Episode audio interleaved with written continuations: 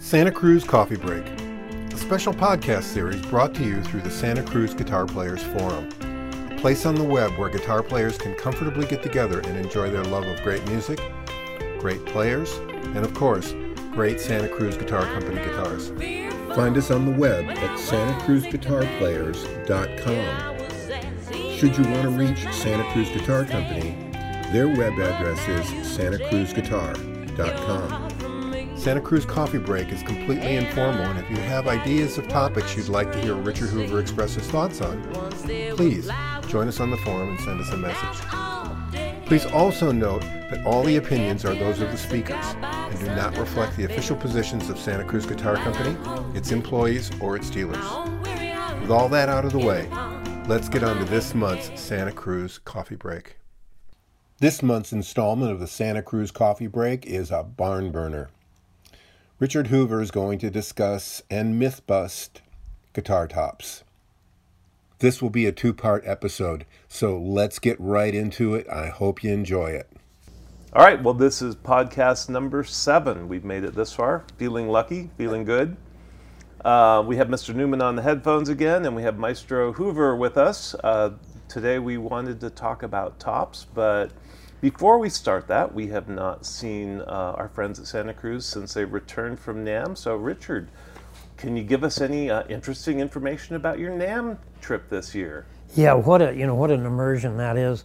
Uh, we uh, we work uh, 364 days a year or thereabouts, um, going back to forth to work like everybody, and sometimes use a little perspective on on the outside in or the worldview of us. And going to the NAMM show is an international show where we get feedback from people all over the world. And it's really restorative, you know, uh, nutritious, if you will, to get people's uh, response to what we're doing. Uh, we take a snapshot of our production, and in this case, it's all custom stuff, some great. Uh, uh, great eye-catching and woods with an awesome story. You know, 45,000-year-old kauri, 3,000-year-old frozen spruce. Uh, uh, so there's always something to talk about, and we are a destination for a lot of people that come there. So at Santa Cruz Guitar Company, at 43 years old, uh, you can imagine my first NAMM shows were a long time ago, and everybody was my father's age. And uh, the response back then, as you recall, uh, your, yourself, uh, Gibson and Martin made guitars, not human beings, and we were a real anomaly. And advice I get from uh, you know the veterans were things like, uh, "Son, the first thing you need to learn about this business is nobody's going to pay five hundred dollars for a guitar," yes, um, yes. or uh, things like, um, "You know, it's too bad you can't make these guitars out of solid wood." so anyway, we, we survived to today, and I was talking about the restorative nature of this, uh, you know, affirmation for what you do all year long. And the takeaway I have for uh, that, I was joking to Richard, is uh, my formula, new formula for world peace, is that everyone should have a chance at least once a year to have people line up uh, just to tell them they're okay. Yeah, what they're doing is all right. And if we all saw that, we'd uh, realize uh, there's nothing to worry about. We're, well, we're, in good shape. And NAMM is also a chance. Uh, you have a bunch of the Santa Cruz signature artists um, show up and, and talk to people and, and everything else. And yeah. Mm-hmm. So that's got to be a great experience to get together with them and, and be able to listen to them play and and everybody else get a chance to hear them play too. We all should be so lucky. um, we've learned our lesson and going there for so many years. The uh, life of, of uh, going from the show to a hotel room, being exhausted, not wanting to go any further or go out, uh, you miss a lot of the opportunities for um, uh, friendship, bonding. Uh, and this brings me to our artist relations program is this complicated. It's my relationship with artists, right? Yeah. So we don't have contracts, uh, we don't have any demands on them. They're really the evolution of a friendship that evolved because these people came to us for a custom guitar, and from that grew the, the model that we have available for their fans. So uh, what we do is we rent an uh, Airbnb. We have a big house with oodles of bedrooms and room, and everybody stays in the same house. So after the show, we go back, we get uh, take out, take off our shoes, sit on the couch, and of the five uh, um, people that were that were there, let's see if I get this right: uh, Eric Skye, Jamie Stillway, James Nash, Scott Law, Catfish Keith. Uh, those guys all have different styles. They play solo. Um, uh, they have their repertoires, but they all sat on the couch and played together, and uh, a lot of jazz standards, um, a lot of innovative things, and they just had the opportunity to get telepathic, and you can tell when musicians that are jamming hit that point where they're where they're of one mind, and it was just magical to hear this stuff. Uh, they affirmed that after they were done, some of the comments were things like, you know, I really remembered why I started playing music in the first place. Wow. You know, and uh, people forgot their their own egos or personalities and just went for the pure joy of it. And you can't you can't engineer those things. You know, you can't make that happen on purpose. So I'm rich. Yeah. You know, I, it just uh, oh, sounds oh, magical. It just sounds. Yeah, it was fantastic. really, really, really, really a beautiful yeah. thing. And of course, they also came to the booth and played during the day, which is a, a, a, is a great way for people to get a feeling of who we are, uh, not just what we make.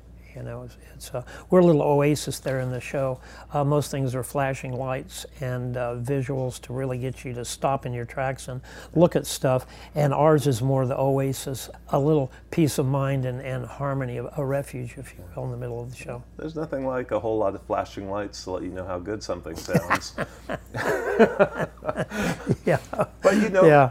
so so that kind of leads into where we're going today. I mean, if you take away the single most important part of making a guitar sound good, which would be the person playing it, uh, probably the second most important part is the top. That is where the sound all kind of originates from. As much as, as it integrates with the rest of the guitar, if we just concentrate on the top itself, Richard, what do you think makes a really great guitar top? Uh, I'll, I'll, go ahead and address that question directly as a, as a little preface here to start out with this. Uh, that you know that is the uh, dominant paradigm or folklore. The guitar top is is it, and the rest of it is uh, uh, maybe superfluous. Some companies would argue it's the brand that makes the guitar sound good or not, and of course the materials. So let's take a, a speaker cabinet analogy. Um, if you took the speaker cone and excited it electrically, uh, held it in the air, uh, you couldn't sell a ticket or get people to form a line to hear it because you couldn't hear it. You know, the uh, supportive elements of the cabinet, what it's made out of the structure and so forth is what amplifies that and gives us the experience. So without discounting any other part of the guitar, uh, let's focus on the top because as you said, it is the driver of the air compression that we're going to experience this sound. So your question, what makes a good guitar top? Let's break it into two separate things. One is the subjective or the personal taste anything that you can manipulate on your sound system with a knob or slider is a personal choice. If there was a right or wrong, you wouldn't get knobs and sliders, you'd get a box with, that was preset, right? right? So within the guitar top, there are personal choices. And then there is the stuff that everybody wants no matter what style they play, right? So what makes a good guitar top on the subjective things are personal uh, what makes a good guitar top for you is different than what might make a good guitar top for me.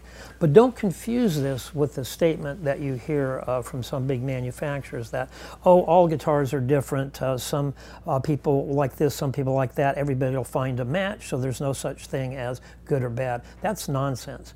There are uh, quantifications you could make that are truly make a guitar top good or bad. Let's talk about resonance, uh, sustain, Everybody wants the sound to last a long time. Uh, complexity, everybody wants a full, rich, colorful sound. And those are, those are things on the uh, objective side that everybody wants. We want a guitar top that has the potential to sustain and uh, develop rich, complex overtones. So, how we manipulate it is going to be critical to achieving those, but starting with the fundamental um, uh, qualities, let's say, of that. Um, that would be a degree of stiffness okay.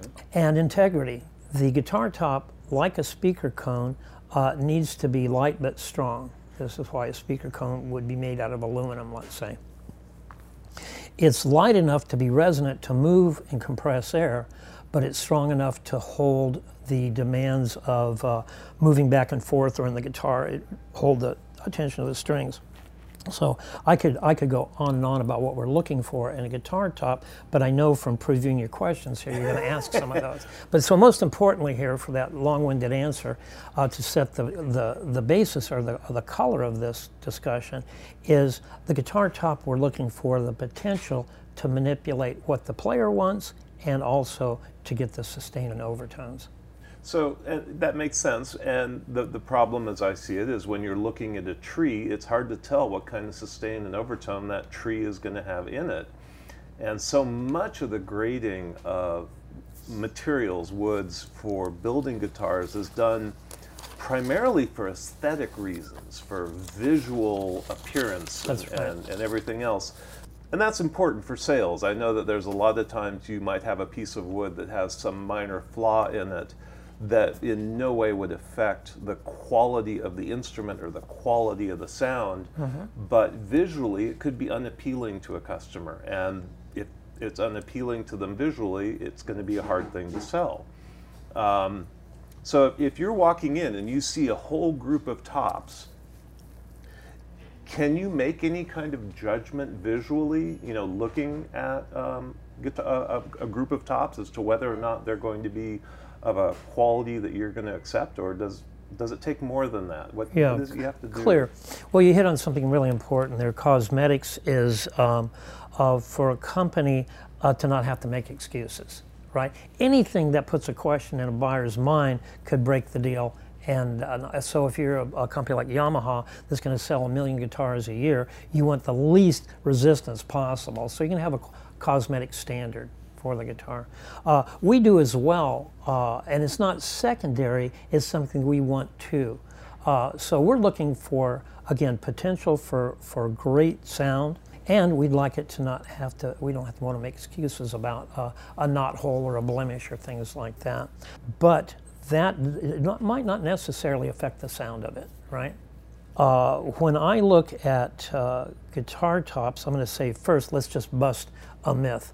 Uh, grains per inch tells you absolutely nothing. Okay. okay. From tree to tree, the width of the, uh, the distance between the hard parts of the grain um, doesn't tell you stiffness, sound quality, or anything. Within the same piece, the tighter grain and the wider grain could indicate a hardness soft, but in some species that would be, I shouldn't say species, in some types of spruce that could be reversed. Sometimes we'll find Adirondack where the wider grains are the stiffest and the uh, tighter grains are the most flexible. So it's not a way to determine uh, anything but cosmetics in the top. Grains per inch is is is a uh, is misleading. Mm-hmm. Yeah, a lot of the old books the, yeah. had you judge almost entirely based on how many grain per inch. And that may be true. I, I haven't read everything. I like to think I have, but uh, it's mostly folklore. Yeah. Um, and it's I've heard it since I started 50 years ago, so it's been around for a really long time with that. Uh, again, it may it may have all cliches start from someplace, some element of truth, and it may be uh, somebody's experience that in that one piece of wood, the tighter grains were a little stiffer, uh, the the wider grains were looser, and they they extrapolate that the tighter grain is better, uh, but it is not. Okay. yeah, it's not That's an indicator. Yeah, of that. So, so when you're looking at a, a, large group of tops, are there any visual indications to you that, that you know you're looking for before making any other judgments, or do you have to like actually close your eyes and, and fondle them and touch them and bend them and tap well, them and uh, without being silly, all of that. Yeah. Uh, so when you when you go to judge a group of things and you have the experience, you know anything you've done over and over and over over again for most of your life, you get a really uh, accurate uh, ability to discriminate. Uh, differences, right? Spookily so. So uh, the filters I'll start with are just to get a subset that then I'll go in and look for other things on, right? Okay. So when I look at I look at a top, first my mind is going through is uh, is just got the potential I want. So I can see in on the surface Uh, not always, but mostly I can tell whether that has been quarter sawn, that the grain's running perpendicular to the surface, and if so, I know that's appropriate for a Sitka spruce or a cedar or a, um, a redwood. It has to have that for strength. But I'm going to verify that by both looking at the end grain and feeling it.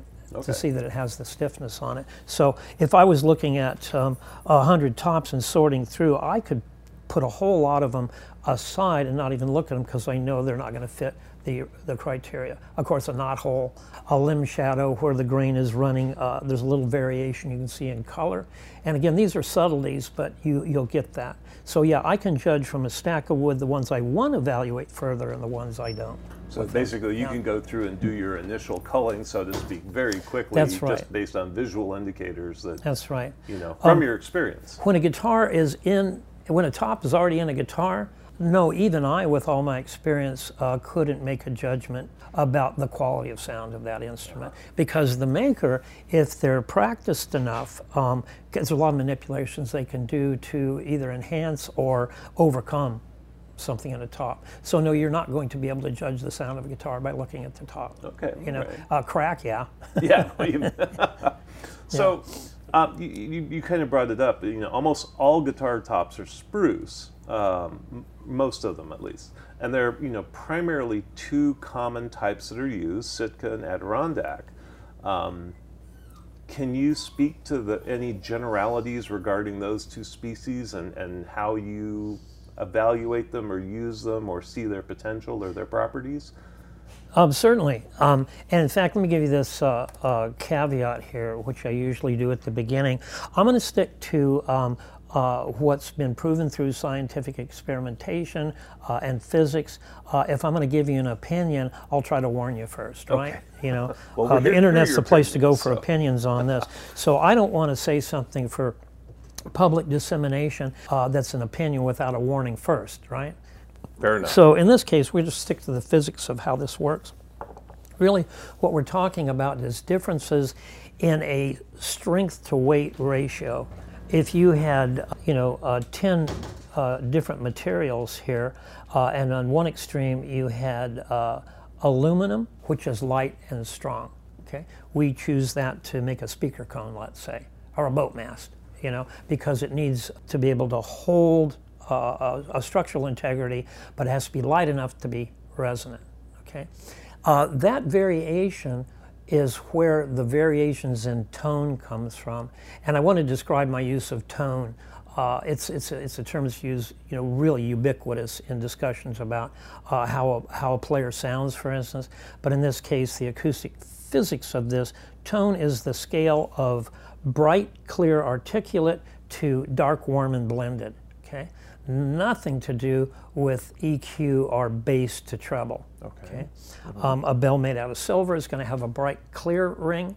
A bell made out of bronze is going to have a warmer, darker, more blended, less distinct ring. Got it. Got it. So uh, this is where we get the difference in tone in the uh, woods. Uh, the woods themselves do not contribute to how much bass or treble in the guitar, and that's a considerable myth buster for uh, you know internet discussions. But when you choose a wood, it's it's uh, uh, rather than a right or wrong, it's the appropriateness for your playing style. So let's just go through these. You said uh, Sitka versus Adirondack. Uh, sit, ta- we always talk generalities because you're going to find one piece in many that's an exception right, that could right. cross over between these two descriptions. So Sitka in general is a wood that I would choose for a guitar that's going to have a warmer, more blended sound. It's not going to be the opposite would be articulate and clear uh, me as a singer songwriter might not be interested in the audience hearing every note I play clearly and separately as much as the uh, the ambience, the the accompaniment. Um, I want to pay attention to my brilliant lyrics as opposed to my flashy guitar playing. Uh-huh. So the guitar is going to be a, a partner in this and uh, a supporting partner and that warmer blended uh, uh, sound is going to go great with what I do. Here's a here's a great example. If you if you look at uh, dreadnoughts being used in, in bluegrass music, back when the when the dreadnought was actually the drums of the band and the rhythm, um, people preferred a, a tone that was a little warmer, right? uh, because it drove the beat of the band. When people like uh, Tony Rice, Doc Watson, Dan Crary started walking up to the microphone that was shared with all the whole group and started playing the fiddle leads, they needed something that was more articulate, right? Mm-hmm. More clear. And today we find that Adirondack spruce is really desirable in the bluegrass dreadnought because people showcase their masterful playing styles. Does that make sense? Yep. yep okay. Yep. So um, the Adirondack, as I just intimated there, is a clear, clearer tone, a brighter tone. Not treble or bass, just clear. You could have a muddy treble or, or, or a clear articulate bass, right? So we'll choose these top woods to match a player's predominant style of playing. Okay. Okay, those aren't the only two. Well, and, no, and no. I think and I think you'll you'll address those in a minute Right, here. right. But So- Sitka and Adirondack are very distinct choices, and I'm going to repeat this: one's not better than the other. They're like a flavor or a color. One's better or worse for you Right. in your plant. And, and, and, it has to do with the weight to strength ratio of both of those. and those and those generalities um, are are generally true regardless of the size of guitar that you're building. Um, you know, anything from a single aught up to a jumbo, you're going to find that the Sitka is going to give you Yes. Mm-hmm. that more balanced, not balanced, um, more blended kind yeah, of a balance sound. is a EQ bass Yeah, or treble yeah, thing. yeah. So this is a mistake that people, really knowledgeable people, make all the time to mistake a warm dark tone for bass and a bright clear tone for treble, and you have to make that distinction. That's why you have two separate controls, and a and a recording engineer would work EQ differently than than tone in that therefore the folklore about oh i like brazilian rosewood because it's you'll find people say oh because that's where the good bass comes from Yeah. or some people say that's where the clarity comes from uh, when you find uh, those differences of opinion you realize you're talking opinions not Okay, not yeah, the physics of it Well, and Sitka was used a great deal because uh, you can get some amazing material. Uh, I mean, tight, close grained. You can get large trees. You can get really beautifully quarter sawn material. Um, so it was very popular in mass production of guitars, I believe. Um, whereas Adirondack, it got. I wouldn't say wiped out, but it got really We heavily, used it up, yeah. Yeah, it got really heavily logged. So finding that same quality is, is a much more difficult thing. Yeah, that, that is. So all those factors come into play with popular perceptions of, of this, and you're absolutely right. The, pr- the population pressure on where Adirondack grows was so great uh, that it got used for barns and firewood and fence posts and things like that. Also, uh, as the environment gets compromised, diseases come in and bugs come in that wouldn't have bothered it before. So you're right, to get the cosmetic quality that we want in that, it takes some connections Right. to do that where Sitka's a lot more, uh, at least for today, we, that might today. turn around. Yeah, yeah, yeah. Well, and that brings up so then the other spruce that's very commonly used. I'm going to just give the, the generic label European. That's right. Uh, Because some people will call it German or Italian or, or Swiss or uh, whatever, but the reality is is they're coming from the same alpine areas pretty much. It's a question of which side of what country line they might be cut on, or which side of the mountain they might be dragged down as to what name they might have. Sure. Is that a reasonable? well, of course, that's what determines bass and treble. You know, trees that grow in Italy are basier than trees that grow in Switzerland, which are brighter and clearer, you know? Just like automobile engineering. And we prefer a tree that grows right on the, the border, you know, yeah. so we can use one half for the bass, one for the. We're going to insert opinion alert. yeah, yeah, yeah. I, I did promise that. Um, okay, so uh, that was there was a means to an end there. Of course, the trees don't recognize uh, political boundaries uh, in this. It's it's more the environmental uh, uh, things, whether that is the, the the weather cycles and or the mineral content of the soil, et cetera, et cetera. You could get variation in that strength to weight ratio. So the same Picea abies, which is most commonly called European spruce, uh, can grow uh, from uh, Scandinavia down into the Italian-Swiss border, and you'll find variations in it. Uh, Picea abies is what we would call German spruce, Italian spruce, Swiss spruce, Bulgarian, Czechoslovakian spruce. But we might buy specifically from vendors that are in those areas because the wood is generally a little different with a capital G, but also the, the family that's probably been doing this for 500 years plus has a standard and they have a reputation based on the kind of wood that they, that they have for sale really we have a we buy uh, wood we buy what we would call German spruce. It doesn't mean it's confined to the German border. It means we buy from uh, Fritz Kollwitz and his descendants, and they go all the way to Bosnia, right. Czechoslovakia. But but we know what we get from them is going to have a consistent presentation in general, and it's going to be not quite as edgy uh, as uh, the uh, Swiss spruce, Swiss Italian spruce. When we get that, we have a better chance of getting getting a guitar that would would uh, fit somebody who doesn't want quite that degree of uh, articulateness to the sound, voice of their guitar, uh, and then we'll buy from the Swiss Italian border to get that like uh, really clean, clear, um, expose all of your nuance so, or your defects. yeah, yeah, yeah. So this is, so this is so it's a combination of environment soil, potentially altitude?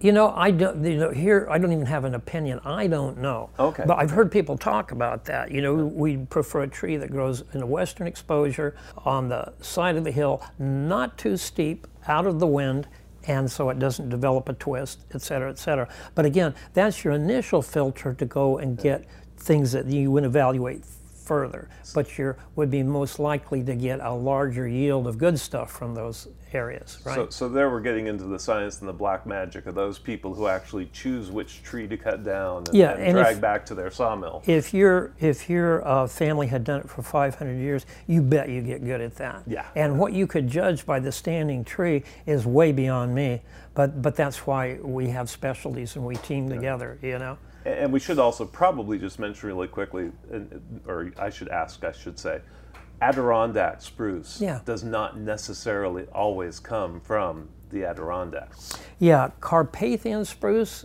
that's another thing, you know. Like, so let me just address your question. Adirondacks could arguably go from Tennessee to Nova Scotia.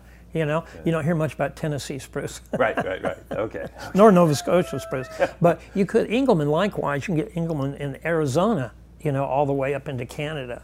And, and you will find a difference in, again, weight to strength ratio, structural integrity, uh, tone, and those things are up to us to uh, pick out the stuff that we want from there. So you're right. Again, the the ge- geographical identification, or as we'll talk about, I see later, the name, the cute name of something, right. is an indication of consistency. Right. There. That I think that's what's important to get across is that not every piece of Sitka or Adirondack or Engelmann mm-hmm. or European spruce is, is going to be the same as every other piece. yeah, we're, we're talking there between clever marketing and intelligent lutherie. there you go. There you go. Okay. All right. I guess the next thing I was going to ask is, is where you get some of your spruces from. I know that you have established some really good connections with European suppliers. Mm-hmm. Um, and that you know I've heard the story, which I don't think we've done it in the podcast, but you know you've worked with some of these people for a very long time. Mm-hmm. You want to talk about uh, how you established those connections and how they work to your advantage now? Sure. Wood for me is relationships. Most of the stuff we get comes from smaller family operations. That's where you find the consistency. You know, the standards of what they want gets passed on to generation, and they're proud of that consistency. Um, access to these people today is, um, you know, most people in the wood business, if they're successful, have adapted to the modern day, and you can uh, buy a piece or two on the internet from them. But it wasn't always so. Uh, if we talk specifically about Europe, those families were in the violin tradition. They were cutting woods for uh, uh, bowed instruments, uh, you know, the violin, viola, uh, double bass, and that was their specialty. And when I first started out in building guitars, um, it was it was such a novelty that you were building a guitar that in itself opened doors in, in you know in, amongst uh, in the U.S. Uh, we could get into a lumber yard at lunch just because we made guitars and they were impressed, you know, and they'd show us around. In Europe, it was the opposite. they didn't take guitar making seriously, and they didn't want to uh, condescend to wasting their wood on guitar makers, right? Uh, that took introductions, uh, just like today, what makes the world go round is people that know people, and you get introduced to that network, and then you're okay, right? So my first uh, dealings with uh, with uh, Germany and German spruce uh, were through Manfred Piechok, who was a violin maker and made the introduction to Gleisner, which is one of the old families that do it there. And they were suspicious. They didn't like it, but since Manfred made the introduction, they, you know, he's their friend. They trusted him, and they let me come in. Well, and, and let me just say, Yeah. you got started with guitar building by studying violin making. So when Mm-hmm. you were over there speaking with violin makers, they knew that you weren't, you know, Yeah, I can do- wahoo who walked. Yeah, I can do a, a pretty good imitation of a knowledgeable, uh, you know, violin luthier uh, for you know for those kind of introductions. But I also want to be forthright with them because I didn't want them to find out partway through this uh, negotiation uh, that I hadn't divulged I was a guitar maker. That'd be a real uh, trust buster. Sure. and that so better to give them the bad news first as we went into that so uh, we'll, i'm going to give you this anecdote and we'll, we'll see if time allows for the inclusion of it but it's really a good illustration so manfred you know who was the, the boss uh, uh, succeeding generations of these guys I, I'd written them because that's how we did in, the, in those days, and uh, m- m- dropped the name and told him I'd like to buy a hundred tops, and would he allow me to pick through them, and can we establish a price? So at the time it was like 35 marks a top. Sure, you're welcome to pick through them. So to get to uh, distill this a little bit, I go over there uh, in the context of the NAMM I mean, uh, the, the Musikmesse, so I had an excuse for the trip, and take the trains. And I met Manfred there. He introduces me. We had, uh, you know, we had a beer at 8:30 in the morning, which was their tradition.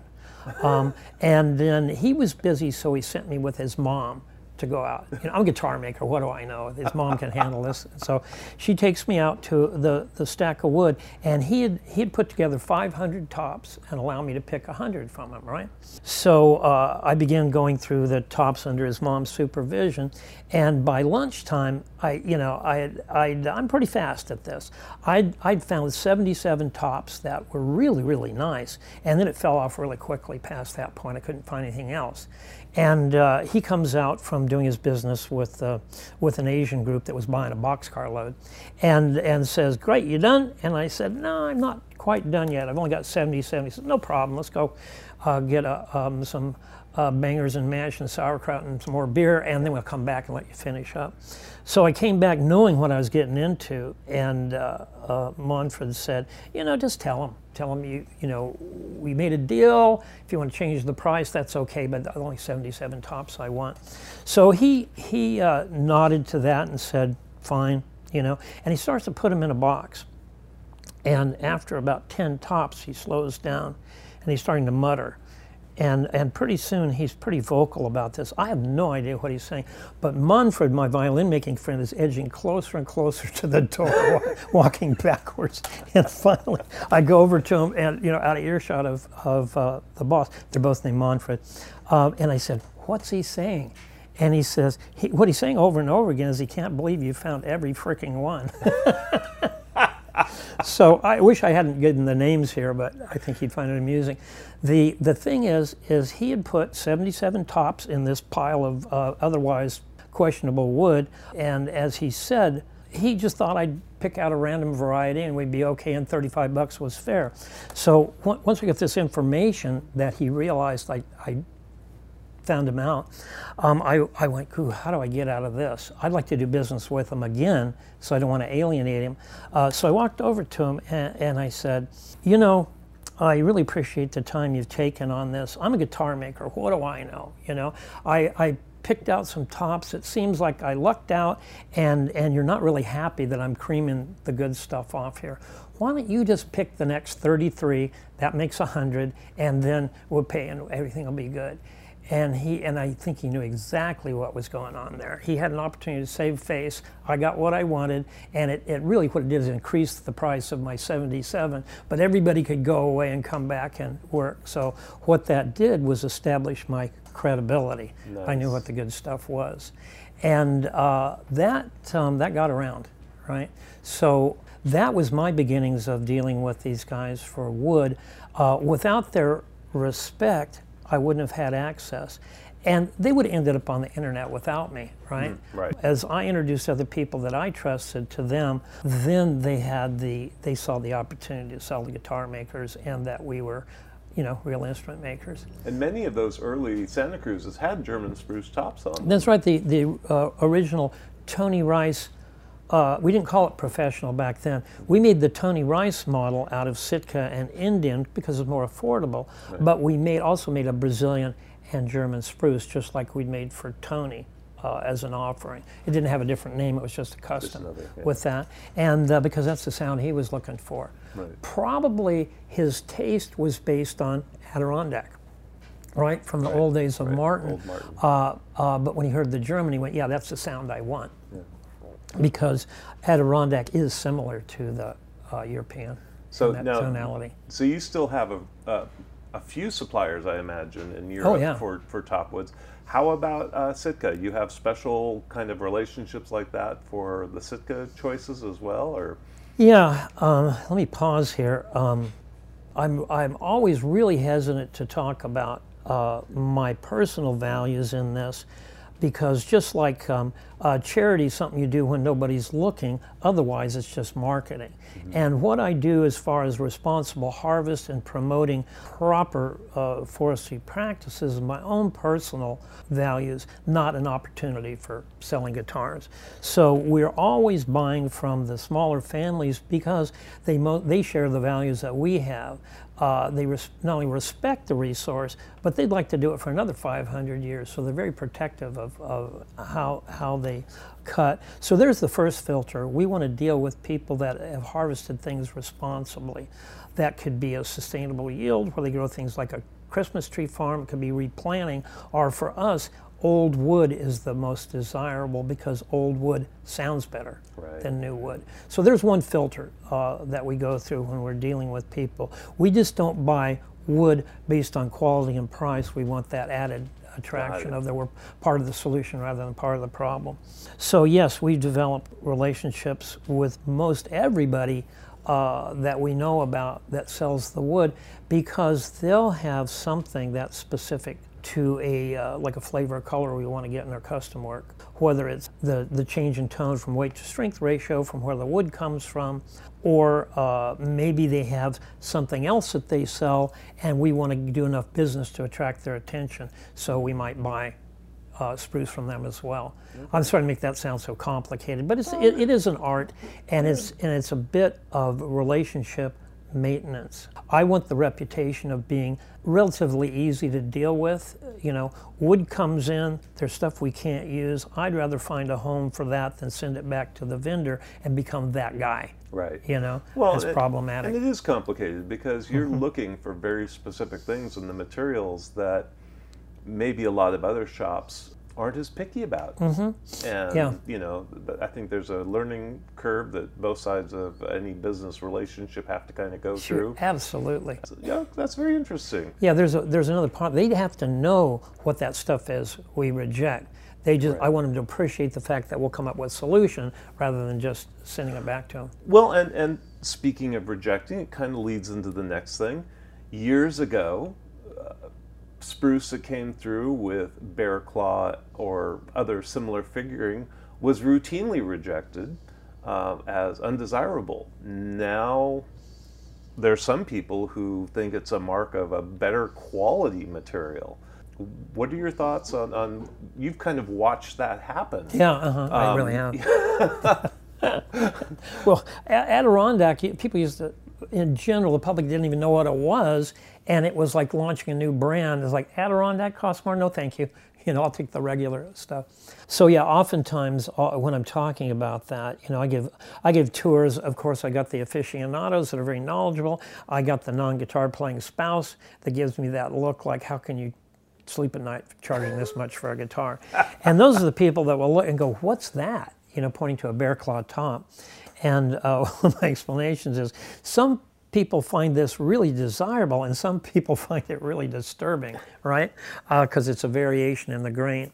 Uh, not so much opinion, but unsubstantiated folklore about this stuff. As I understood really early on when I was uh, uh more involved in the violin aspect, that, uh, that Mittenwald School of, of uh, the violin building found that desirable and the, and, the, and the other schools in Germany did not. There was a supposition on, on the bear claw that it represented a subset, uh, that there was a reason why they liked it. Let's say that generally it was stiffer. You can't make a wood stiffer, but with stiffness, you can make it thinner till you hit your target of flexibility, right? So, is that true? Uh, in Sitka, it gets complicated. In Sitka, to be perfectly quartered doesn't expose the bear claw as much as slightly off quarter. So you're really looking for a piece that is really stiff, so it would have integrity and exposed bear claw too. So there's a bit of a trick to it. When we find um, the right stuff, we're inclined to, to secure the whole tree. Our Brad Paisley signature model, which is an anecdote in itself, you know, that we ended up with that plum. Uh, Mr. Paisley wants bear claw uh, to represent his, his model, and Sitka spruce because that's the sound he's after.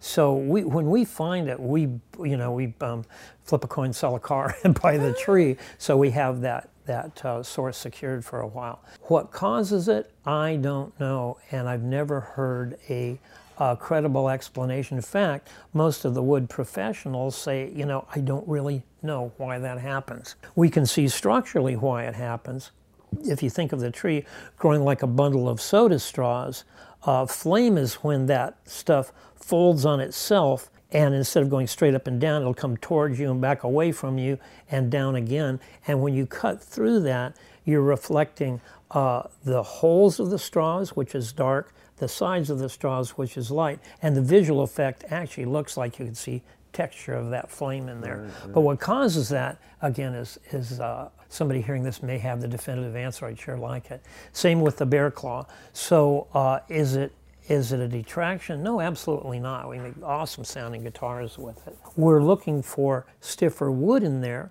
uh, so I can't even say that that's generally stiffer than the other. So some nice, delicious mystery there. But we don't let that mystery throw a variable into our making because we choose it accordingly and work it to get consistency. Whew.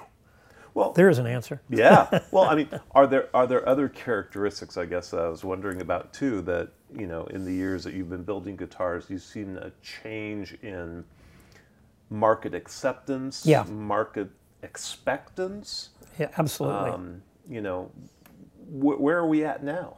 well, you know what it is. It's more uh, information that allows people to make informed decisions right?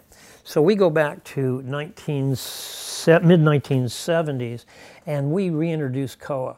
Mm-hmm. Uh, to the market. I love mahogany. One of my career goals, as I've said before, is to get mahogany the respect it deserves as a tone wood. It's always been positioned as the wood you put on the guitar with less decoration, and people think the wood is inferior. Not the case. Uh, and starting out, we're already launching a new brand.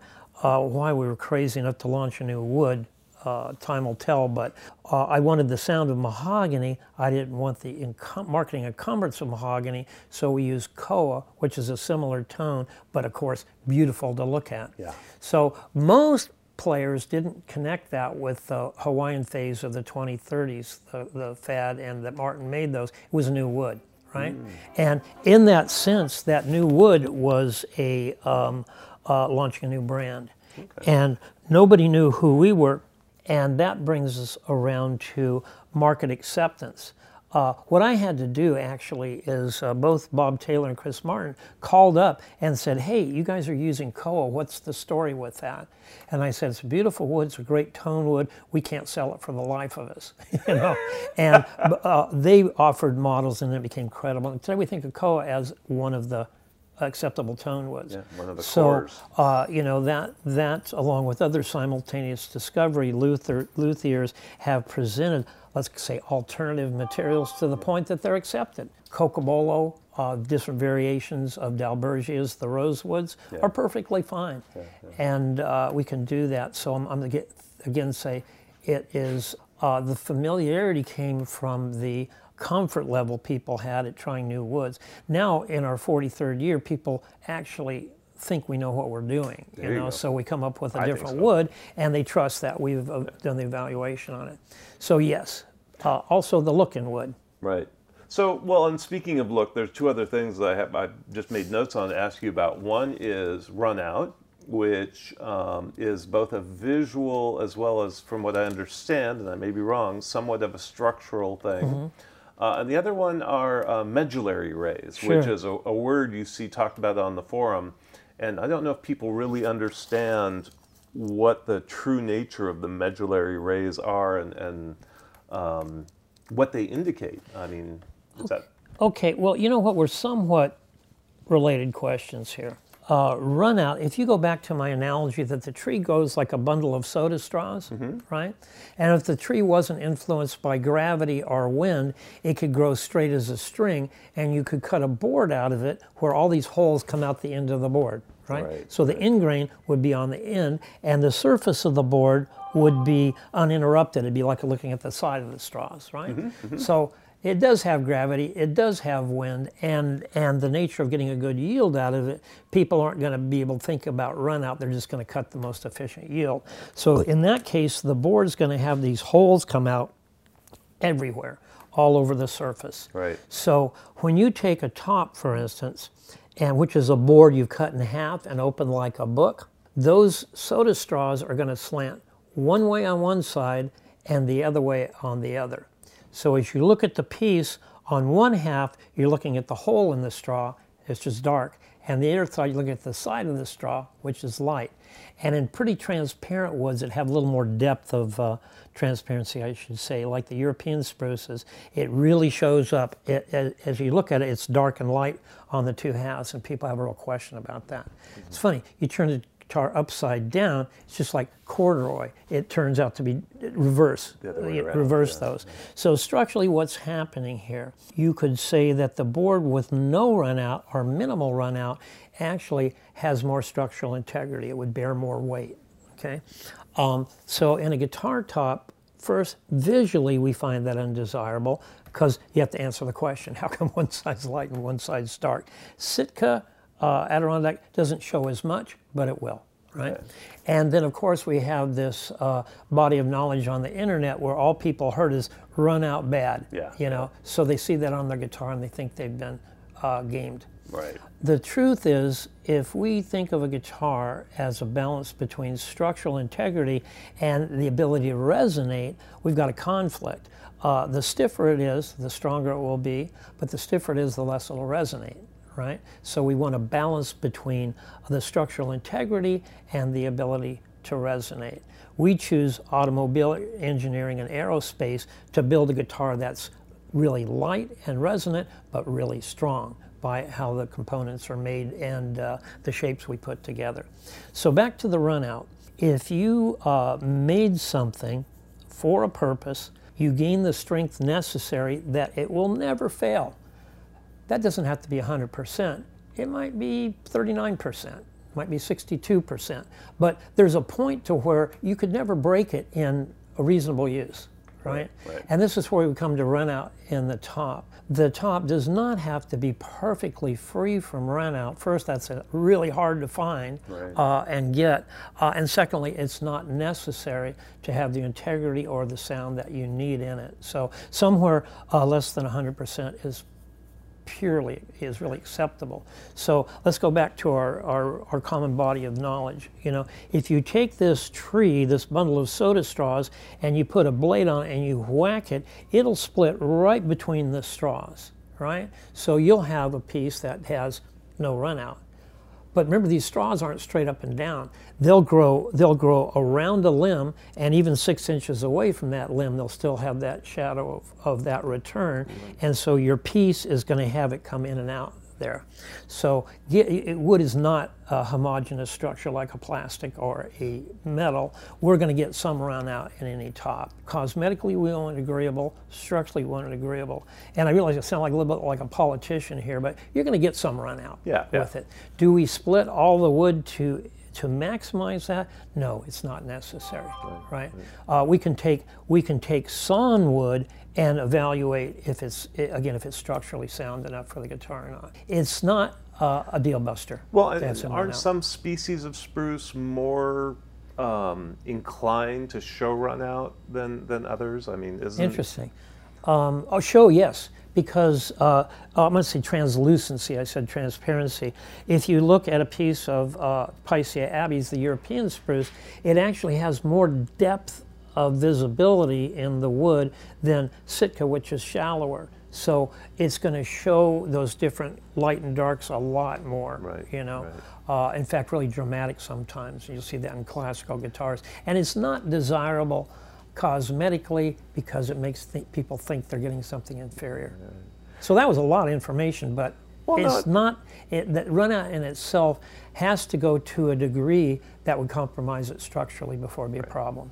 Which- and that's not going to happen. Yeah, I was gonna say. I was gonna say. Very few, especially Mm-hmm. guitar makers of your quality, are going to allow that kind of wood Sure. to be used. So we have an obligation to our customer, and that is to be able to charge for added value. And that could be the sky's the limit on that, as Yeah. long as we're adding value. But then if we're if we're charging for either inefficiency or pride, that's not ethical. Yeah. And and to have you know to take uh, to take your wood, hand split it, uh, make sure no electric tools ever touch it, you know, is a pride issue. Yeah. And some people might be willing to pay for that because of their own pride, but that's not practical or ethical in our presentation because we're telling people we'll give you tangible value, not hocus pocus. Yeah, yeah, yeah. Yeah.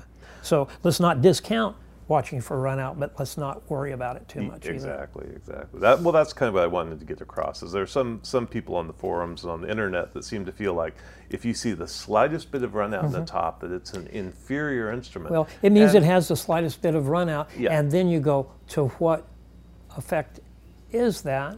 Um, if you can't discern it and it doesn't affect it structurally, then it's just again it's a, a contextual uh, discussion, Right. and it's good for forums. There you go. There you Uh, go. so I don't discount their concern, but it's a it's a degree yeah, yeah, of concern. There's a point where you shouldn't have to worry about it. Right, right.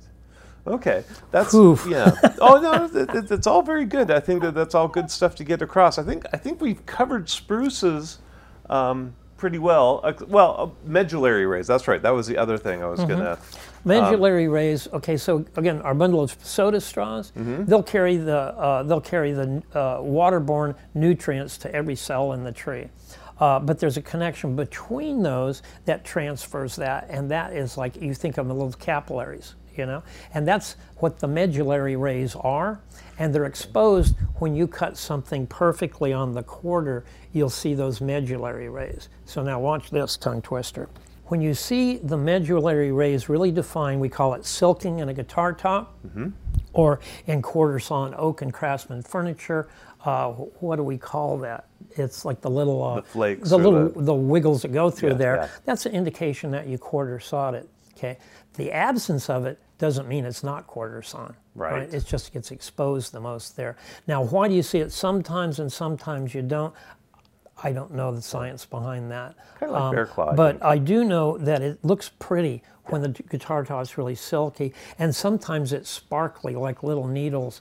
And those tops I will set aside so that somebody that sees it and desires it can get it on their guitar rather than just have it show up. But it isn't necessarily an indication of a better quality No. top or a better sounding top. It's merely another aesthetic Well, presentation. Again, we're going to talk degrees here. Yeah. Not that I can discern. You know, if I was making a guitar for that, that I really wanted to be the best sounding guitar possible, that's not one of the things I would insist on to get what I want in sound. Got it. Uh, it could, it, it, I don't know this, but it could indicate by some degrees some superiority in the velocity or speed of resonance, but it's not enough for me to, to, to hear that. Therefore, I'm not going to charge somebody Got for it. it. Might charge somebody for the rarity, you know. Okay. Yeah, Yeah. yeah. So again, an aesthetic that, kind that'd be of call. that'd be nice. Now that I shot that out there, maybe somebody that is into that as a scientific discipline has an answer for that.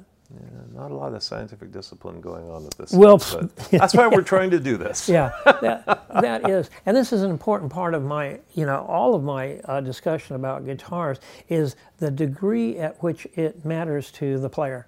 Right. You know, otherwise it's just academic. Which which leads kind of into this next thing in terms of what it matters to a player.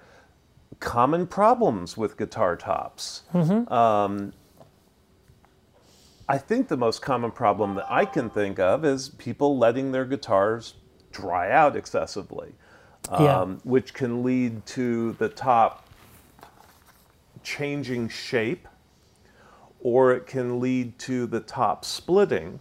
And many times that split is along the, the glue joint between the two halves of the top, simply because the glue is, well, it, that's just going to be a place where the stress is going to be different than anywhere else. Or the glue can get structurally compromised from uh, humidity where the top itself There you uh, would, exactly. would move, but it's still going to hold together, yeah. So to answer that, uh, a very good body of knowledge, you know. 43 years of making guitars, and people come to us when something goes wrong. Yeah. We'll break it into things that happen from trauma that are obvious, you know.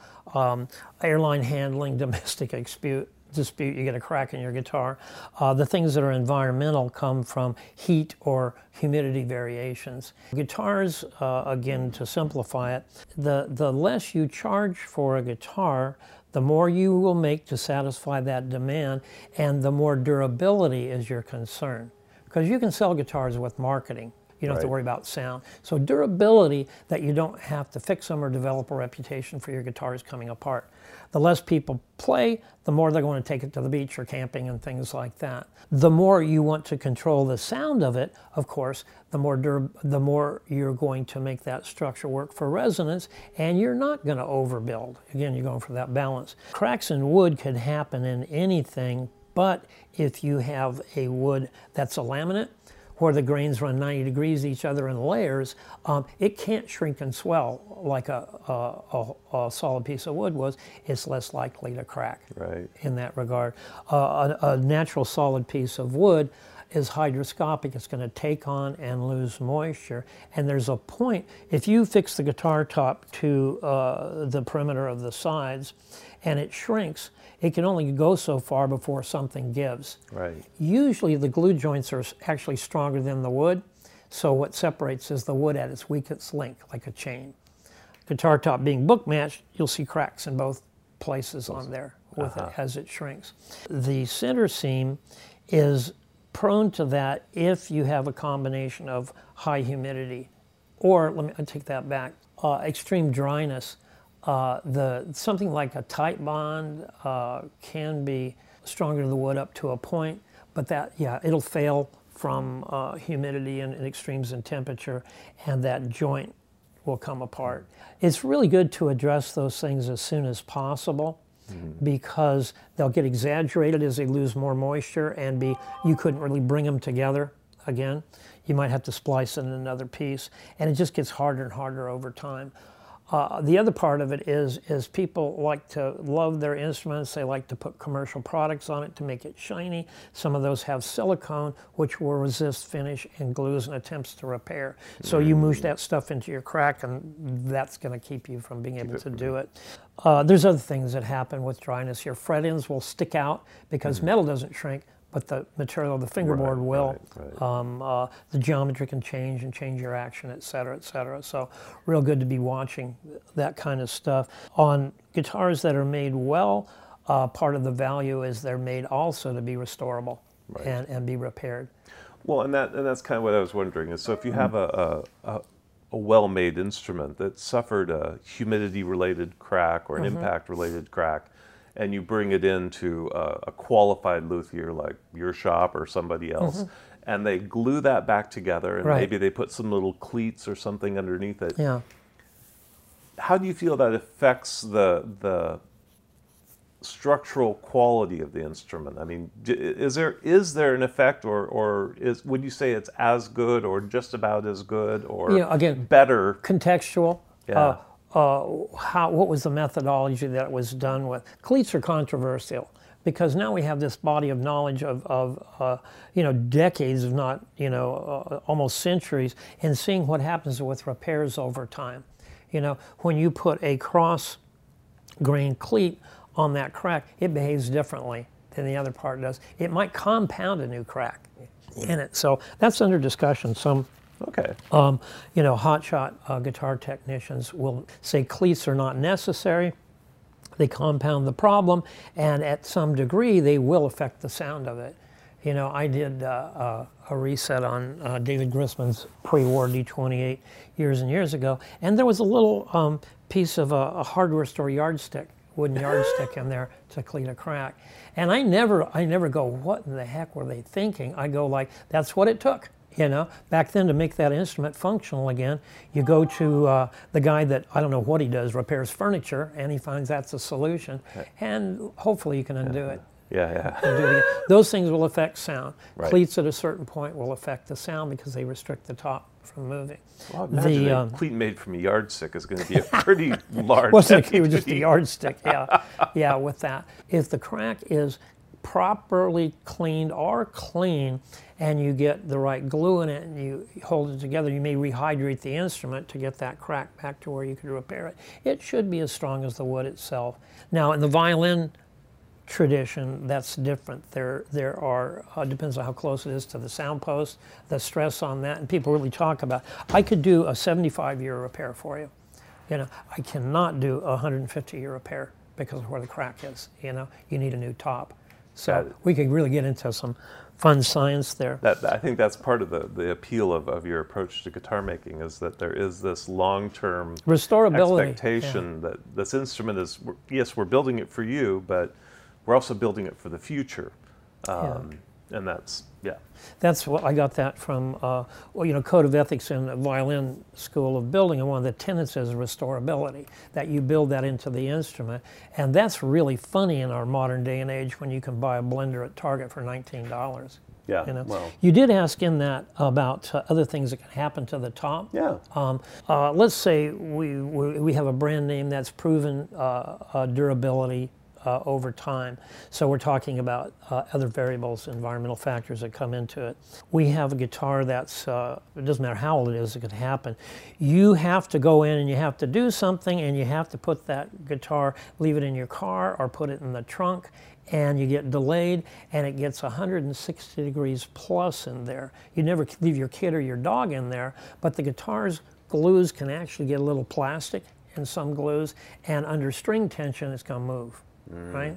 Also, you take a guitar that gets set in the closet and not played. You don't notice the, the, the changes over time that are not being adjusted for, and you come back and it, it, it the string tension is not just there when you're playing it, it never sleeps. You know, it's there when you put the guitar in the closet for two years while you go off and sail around the world.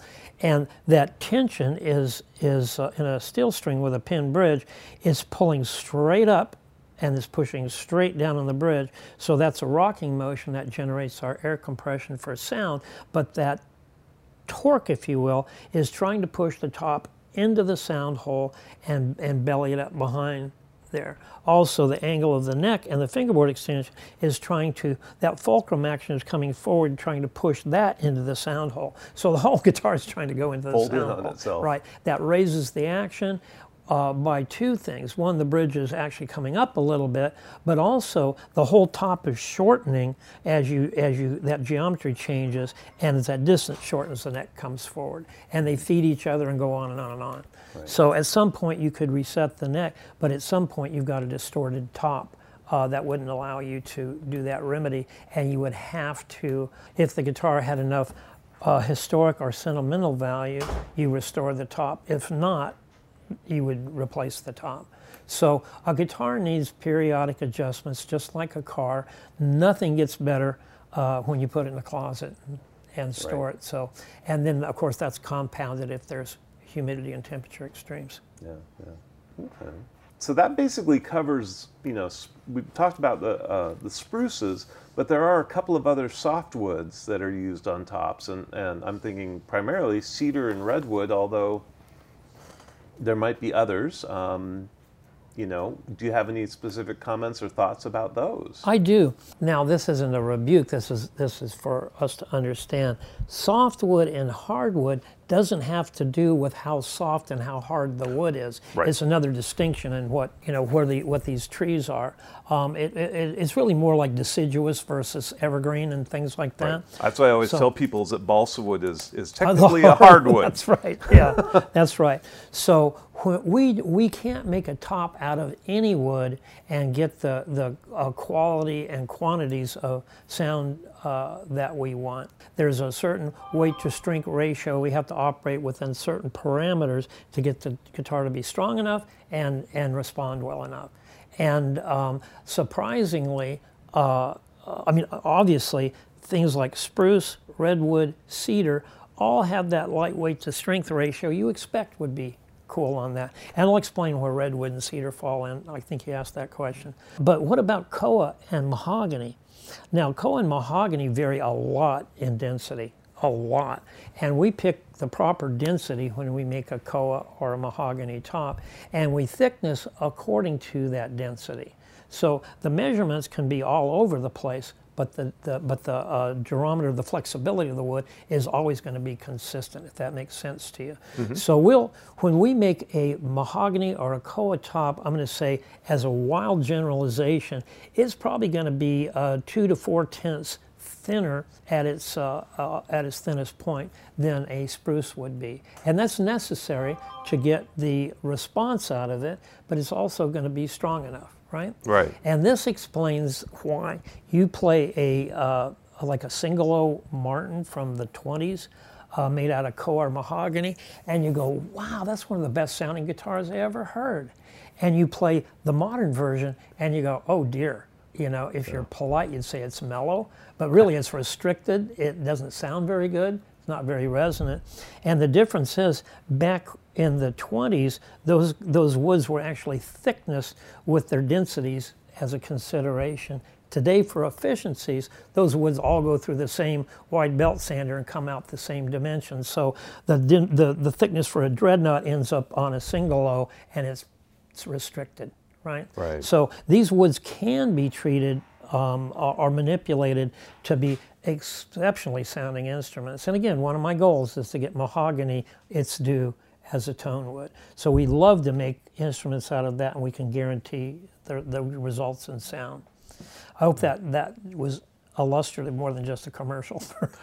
No, no. Our yeah. koa mahogany. Well, I was going to get in. I was going to get into the hardwoods later, but that's Yeah. fine. That, that that's you know. Well, people make, you know, people prejudge those expecting them not to sound very good because they'll base it on a modern Martin or Taylor or Gibson rather than one of the oldies or one of ours. I, and and my comment on that that I would add to that also is that, and this came up in a forum discussion recently, they aren't necessarily as loud, and when something isn't loud, people perceive it as not having tone or quality of sound. Yeah. Um, I, I, I'm sorry. And, and- and basically, you know, just because it isn't as loud as something else doesn't mean it doesn't sound really good. That's, uh, I'm going to say there's truth to that. Um, there's also the misconception what people's samples are and what they're judging, right? Is this an intelligently made guitar where people use Luthiery principles to dimension the wood to bring the best out of it, or was it a factory effort where the things were pre-sized and it was just too heavy? So aside from that, you know, the airspace um, uh, translates to volume. Uh, uh, the reason the dreadnought was invented not to make a better sounding guitar, where in the parlor the guitar only had to be loud enough for the biggest room in the house. The dreadnought was invented because now people were on stage competing with the barking dogs and banjos, and they wanted volume. So the quality didn't improve, just the volume. But there are ways to make a small guitar pretty responsive, and that led. Uh, you know, our Firefly, which is like a guitar from the 1870s, got a stupendous review in Guitar Player. It shocked them because they didn't have the reference of a really well-made little one. Yeah. Okay, I'll get off that. yeah, I'm a big fan of little guitars. Well, I, I, I just say it because I know that um, I do have an OM29, um, which is just an amazing sounding guitar, but definitely not as loud as most anything else. Um, and have an Alcoa H and an Alcoa F. And again, Good sample. Yeah. they're really, really sweet sounding guitars. But, you know, if I wouldn't take any of them to a bluegrass, you know, jam of any kind because they'd never be heard. Nor would I want them to be in that environment. So, it's, so I was going to ask a little bit. Santa Cruz builds what about six to seven hundred guitars a year? Still, is that Um, no, uh, we, a- as a custom builder, until recently, we had to we had to carry ourselves by building a certain number of standard models, right? Things that okay. look like Gibsons and Martins, really. And as time's gone on, we've really established our own as custom builders, and it's not necessary for us to build those standard models. So, with that, today we make more complex guitars that take more time, and we make less of them okay? right? So we this year we'll probably do 425 guitars for the whole world. Okay, Right. Okay. Yeah, and they're all custom. They're all either going to uh, end end user or a store, and oftentimes we're talking to the end user through the store. So, So, sell to them, but yeah. still, even even at four to five hundred guitars a year, you're out there having to buy four or five hundred tops a year, um, or are you buying more and storing them for the future, or are you? I mean, how do you? Uh, I know that the, the violin tradition was to store wood for generations. Yeah. I mean, is that kind of your approach as well? Are you approaching things Well, with that this kind of will this will come up in some of your uh, uh, upcoming questions, and it's about the quality of sound you get from uh, wood. The farther it is from the living tree, the more resonant it's going to be, Right. and, I'll, and I'll go into that. The reason somebody would buy wood and store it is to, uh, of course, uh, a hedge against deprivation. You know, uh, at some point if the supply wasn't there, but also to get the benefits of aging right? So if we start with old wood, we've already got the benefits of aging, right? We don't need a huge inventory. Also, if we buy a tree, which we do, shipping it to Santa Cruz is going to cost, and and it, paying rent to store something in Santa Cruz is absolutely ridiculous. Yeah. Much better that tree is wherever it's in, in situ, and we have it milled there and, and sent to us as we need it. So we might have uh, the control of that wood, but not have it on site. So we're not stuck under the same thing uh, with a builder of old who uh, saw the opportunity, bought a whole bunch of wood, and secured their future. It'd be prudent to a degree, but there's also uh, other places we want to put our money. You know, paying people better, investing in equipment, notoriety, and things like that. So it's a balance of how much wood that we actually store. Right. Uh, but again, my real uh, checking account here is the goodwill with the vendors rather than how much wood I can get at once. Uh, with that, Yeah, yeah. you know, I did did want to address that. Uh, here you said, what kind of characteristics do we find in like redwood and uh, Oh, and cedar, cedar and- versus those? And I wouldn't mind saying that really quickly. Sure. No. Okay.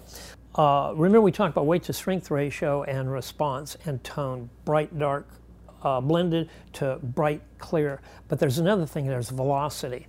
How quickly does something respond? And uh, with how much volume. So let me make this statement, then I'll, I'll uh, uh, uh, justify it. A piece of wood can respond to string energy uh, rapidly with clarity, or it can be slower with warmth. Does that make sense? So your playing style will dictate what's the best for you. Eric Skye model is made of uh, Cocobolo Adirondack. He gets a bright, clear, quick sound works for him Yeah. and he plays in standard tunings, you know, maybe a drop, maybe standard tunings. If he, if if it was the player that did that, but they had, did an open tuning, two things are going to happen. One is you're not using a pick; you're using your fingers. That's putting less energy in the guitar and getting less volume back. Also, when you do an open tuning, you tune some keys down. The slacker the key, the string, the less energy it imparts when you put it in. So both of these combine to giving the guitar less energy and you get less volume in return. So both cedar and redwood respond quicker with more volume for the same amount of energy as the spruces do. So here we're compensating for that and you can do a open tuning with fingerstyle and you get quicker response with more volume than if you did the same on spruce so that's where these fit in really nicely. I mean, we, we made a, a, a bluegrass dreadnought for Tony Rice out of cedar. and it was a Cannon. It was monster. I'm sorry, I lost track of that guitar. Wow, wow. That was like 40 years ago. um, but that's where we would put it, like on our fingerstyle guitar, open tunings, not because it's quieter, because it's quicker. So rather than simply putting those two on a linear scale with the spruces, you've actually kind of opened the scale up into a, Mm-hmm. Yeah. a whole palette that you can go in a variety of Yeah, directions. so uh, in our fingerstyle model, we're not only using cedar, but we're bracing uh, for a more even EQ. So because the, the fingerstyles doesn't want a booming bass, they want to decide that uh, each note they play, whether or not to do that. So those where those fall in really, really nicely. Got. And it can also be very, it can be versatile in the sense of making guitars for people that are playing for their own enjoyment uh, and things like that as well. Right, right, right. So it's a, it's a neat wood. It's not a novelty. So that that covers an awful lot of the the the I want to say natural materials Mm-hmm, uh, that you use for all of your luthiery. There are also stuff going on in the industry that I'm sure you're very aware of and have some feelings about and maybe have experimented with. There's the torrefaction process that people are using to try and replicate old wood in a matter of seconds. There's the Nomex or the double top technologies. Uh, there's carbon fiber.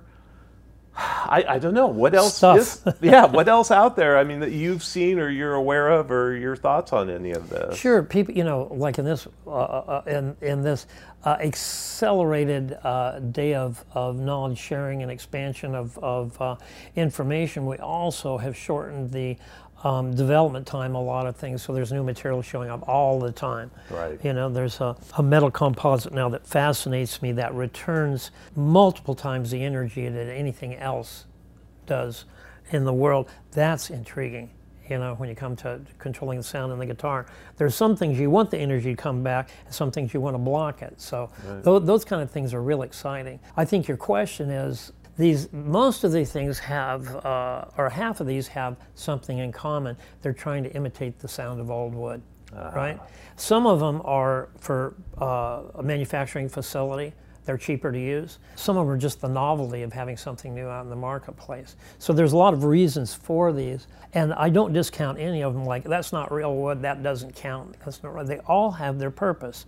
You've heard me say that I'm a huge fan of cheap guitars. You know, uh, the cheaper the guitar, the more people play music, uh, and the world's a better place. You know, cheap guitar right. is good. And if you can make them out of carbon fiber, uh, your manufacturing process is really shortened. You can get more guitars out there cheaper. Yeah. Uh, not all carbon fiber guitars are cheap. yeah Some no are, are really, really expensive. So I'd kind of have to take each of these in turn to compare it to say what we're doing. But let's start with the let's start with trying to get the, the sound of an old guitar. There's there's three things that make old instruments sound uh, what we consider better than new ones. And one is the, the wood itself become more resonant over time as the sticky resins polymerize and become more like crystal. That's really simple. Uh, an old violin is a couple hundred years old. old. The wood is so much more resonant than when it was made. We're not discounting the gift of the master that built it. We're just saying that instrument sounds much better. So you have two choices. You make an instrument, wait 200 years before you sell it, or you start with wood that's really, really old and you get the same effect. And this wood wood will develop this polymerization, whether it's in in, in an instrument, whether it's on a, a boat builder shelf, underwater, or in outer space, it will go through that polymerization. So you know our methodology is to use old wood. Uh, there's the benefit we don't have to cut trees when we get that, which is really nice, but we get better sounding stuff. Right. Torrefaction is a way to accelerate that process partially by uh, when you when when we get a piece of old wood, we still will put it through a process of, of uh, um, air drying, but we're controlling temperature, humidity, and airflow in a chamber rather than letting the changes in weather do it for us. So we're really uh, we can do it accurately and assuredly to get you know dry, good sounding wood. Right. Lumber on a larger scale, and what most guitars are built out of, is wood that's cut from a tree uh, within you know a year's time, you bake in an oven, which evaporates the moisture, and it's stable enough to go in an instrument. But the sticky stuff is still there, right? So its resonance is going to be inhibited until that polymerizes, what's going to take a long time. Thus, this folklore about guitars get better and better the more you play them, right? There's something there, but the biggest factor is the resonance of the wood. So torrefaction is that you take the same process of kiln drying that I described, where you heat up the wood, create a, lower atmospheric pressure outside the wood than in it, and it pulls the moisture out and uh, makes it dry and keeps the stuff sticky. So torrefaction is heats the wood up enough that it burns out the interior of the cell, the hemicellulose. It's more like the spongy part of it that holds the water. And you burn that out and you make it more clear, cleaner, more resonant. And the way they do that is, what is it, 451 that wood yeah. kindles at. Um, you can't have that, you'd burn up your wood. But uh, to catch on fire, it needs uh, fuel, the wood itself, uh, ignition, which is a match or heat, and oxygen. So if you take one of those away, it won't combust, and that would be oxygen. You do it in a, in a vacuum or a nitrogen atmosphere, you can get it hot enough to burn out the stuff, and then you have torrefaction. So we just don't need to do that because we start with all wood right, and get right. that benefit. But we have done that so we can be uh, smart about talking about it and also just to see if there's something there. Mm-hmm. And yes, there is. It's a very cool thing, but we don't have control of the process yet. And with that, we get we're throwing variables in when the stuff is torrefied. We don't know we're getting the same thing each time. And the last thing we want is variables in our recipe for sound or, or structural integrity, right? And there are people that are pulling this together, and I think we'll see great things out of it.